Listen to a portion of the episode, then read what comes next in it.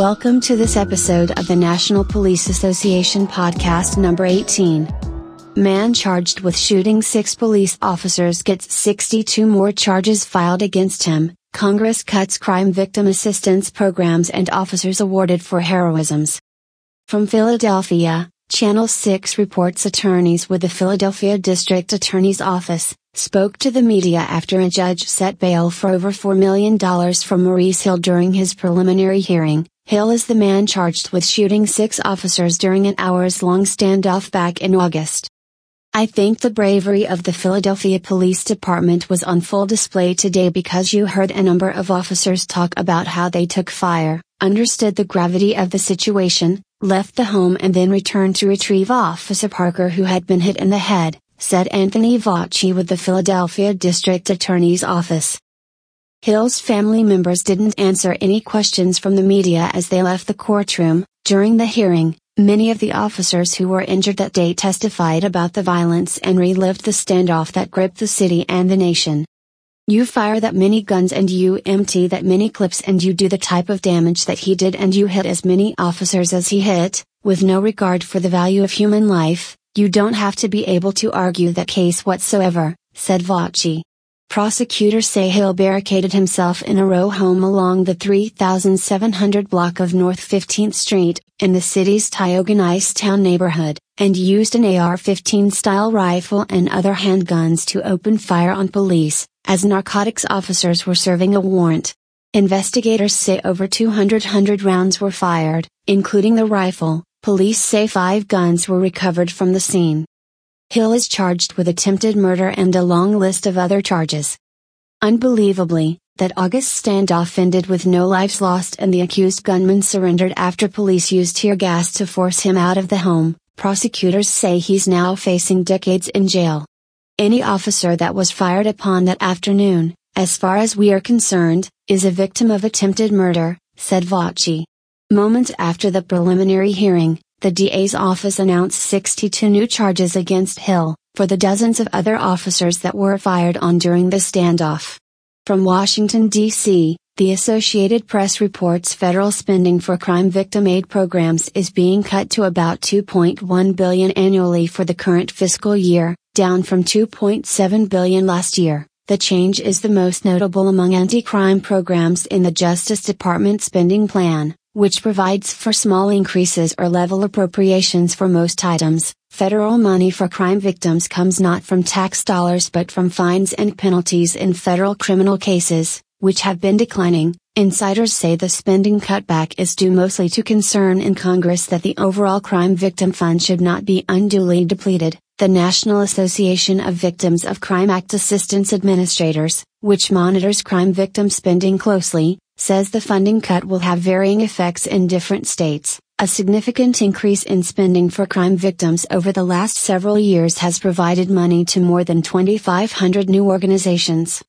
Serving 2.5 million more victims this year than were helped in 2015, because Congress decides each year how much money to spend on victims, the organization says it would like to see more consistency and predictability in funding levels so states can better predict and allocate services consistently to meet the needs of victims. The group expressed concern that Congress decided to take millions from victims' programs for aid under the Violence Against Women Act, which technically is not authorized in the federal law on crime victims, among other anti crime appropriations in the massive federal spending bill. According to the National Criminal Justice Association, aid to states under the Byrne Justice Assistance Grant Program is at $349 million, up from 330 million last year. The Second Chance Act, aiding prisoner reentry projects, gets 62 million, up from 60 million. Cops hiring for local police departments was appropriated $156 million,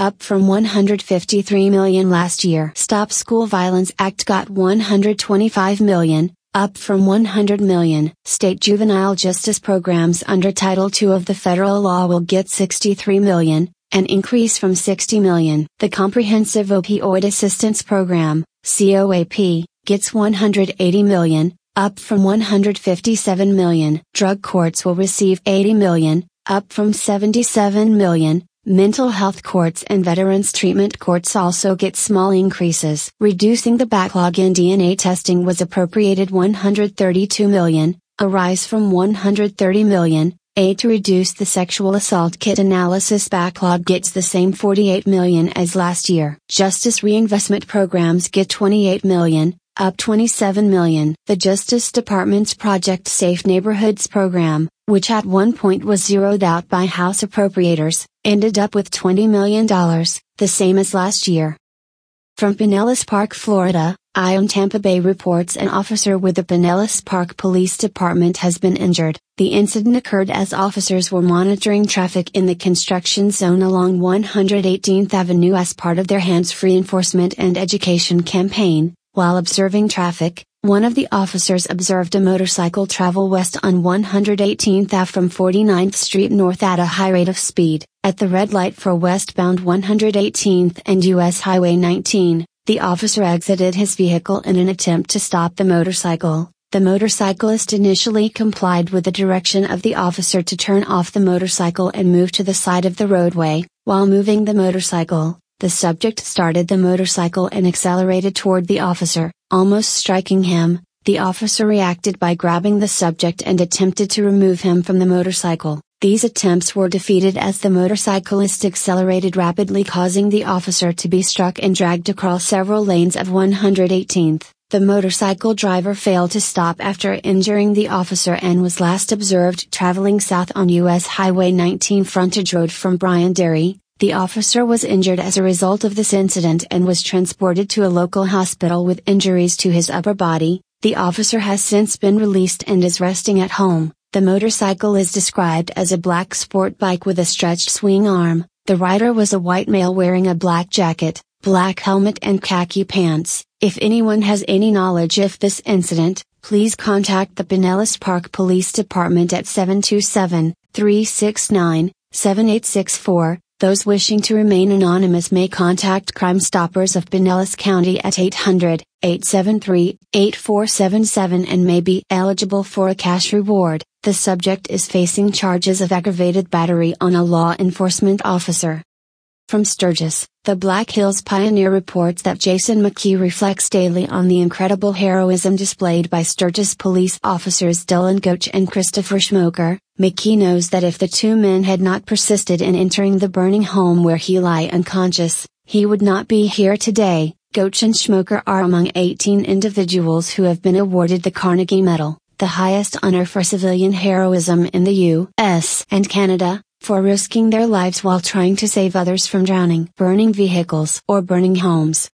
After arriving at the scene of a burning Sturgis house on May 12, 2018, and learning that 47 year old McKee was still inside, Goach, 27, and Sergeant Schmoker, 37, entered the home, filled with dense smoke and visible flames in the kitchen. Goach and Schmoker moved to the home's upper level where Goach went to his hands and knees, crawled to a bedroom, and searched it for McKee, who was not there. Goach retraced his steps and returned to the home's front door before returning upstairs to search another bedroom. Dense smoke made it impossible for Goach to see more than a few feet in front of him. He exited the house and from the exterior, he climbed a ladder that was below McKee's bedroom window. At the window opening, he heard McKee breathing. After confirming his location, Goach returned to the front door where he and Schmoker re entered the house this time with wet t-shirts over their mouths and noses, they ran to McKee's bedroom and, with difficulty, dragged him from the house as flames spread to the ceiling above them. McKee was hospitalized for smoke inhalation and inhalation burns to his lungs. Goach and Schmoker sustained minor smoke inhalation, they recovered. McKee said he is happy to see that the officers are getting Carnegie medals. They deserve every award on this earth, he said, to go in that house five different times when everything around them was burning to save someone they didn't even know is incredible. I hope that if I were in their position I would risk my life. Reflecting on the day of the fire triggers strong emotions from McKee. I have an abundance of gratitude for what they did, he said. I'm so happy that not just the community, but also the entire nation has a chance to acknowledge their heroic acts, those acts of bravery have made McKee want to be a better person now that he has a second lease on life. I feel like I want to pay it forward, what they did for me makes me want to be a better person and be as good as them, he said. McKee said he has spent a lot less time working and a lot more time helping out friends and family. Every day I try to do something to pay it forward, he said.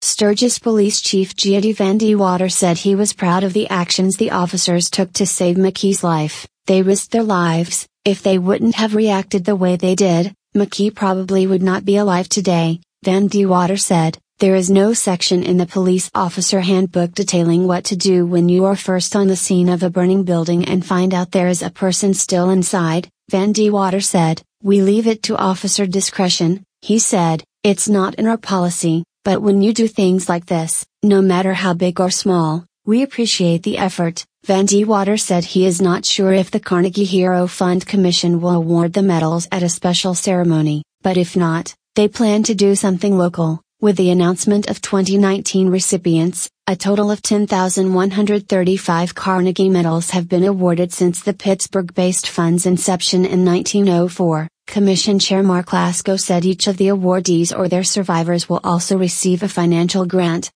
Throughout the more than 115 years since the fund was established by industrialist philanthropist Andrew Carnegie, $41 million has been given in one time grants, scholarship aid, death benefits, and continuing assistance. This news brought to you by the National Police Association. To learn more about how you can help law enforcement accomplish its goals, visit nationalpolice.org.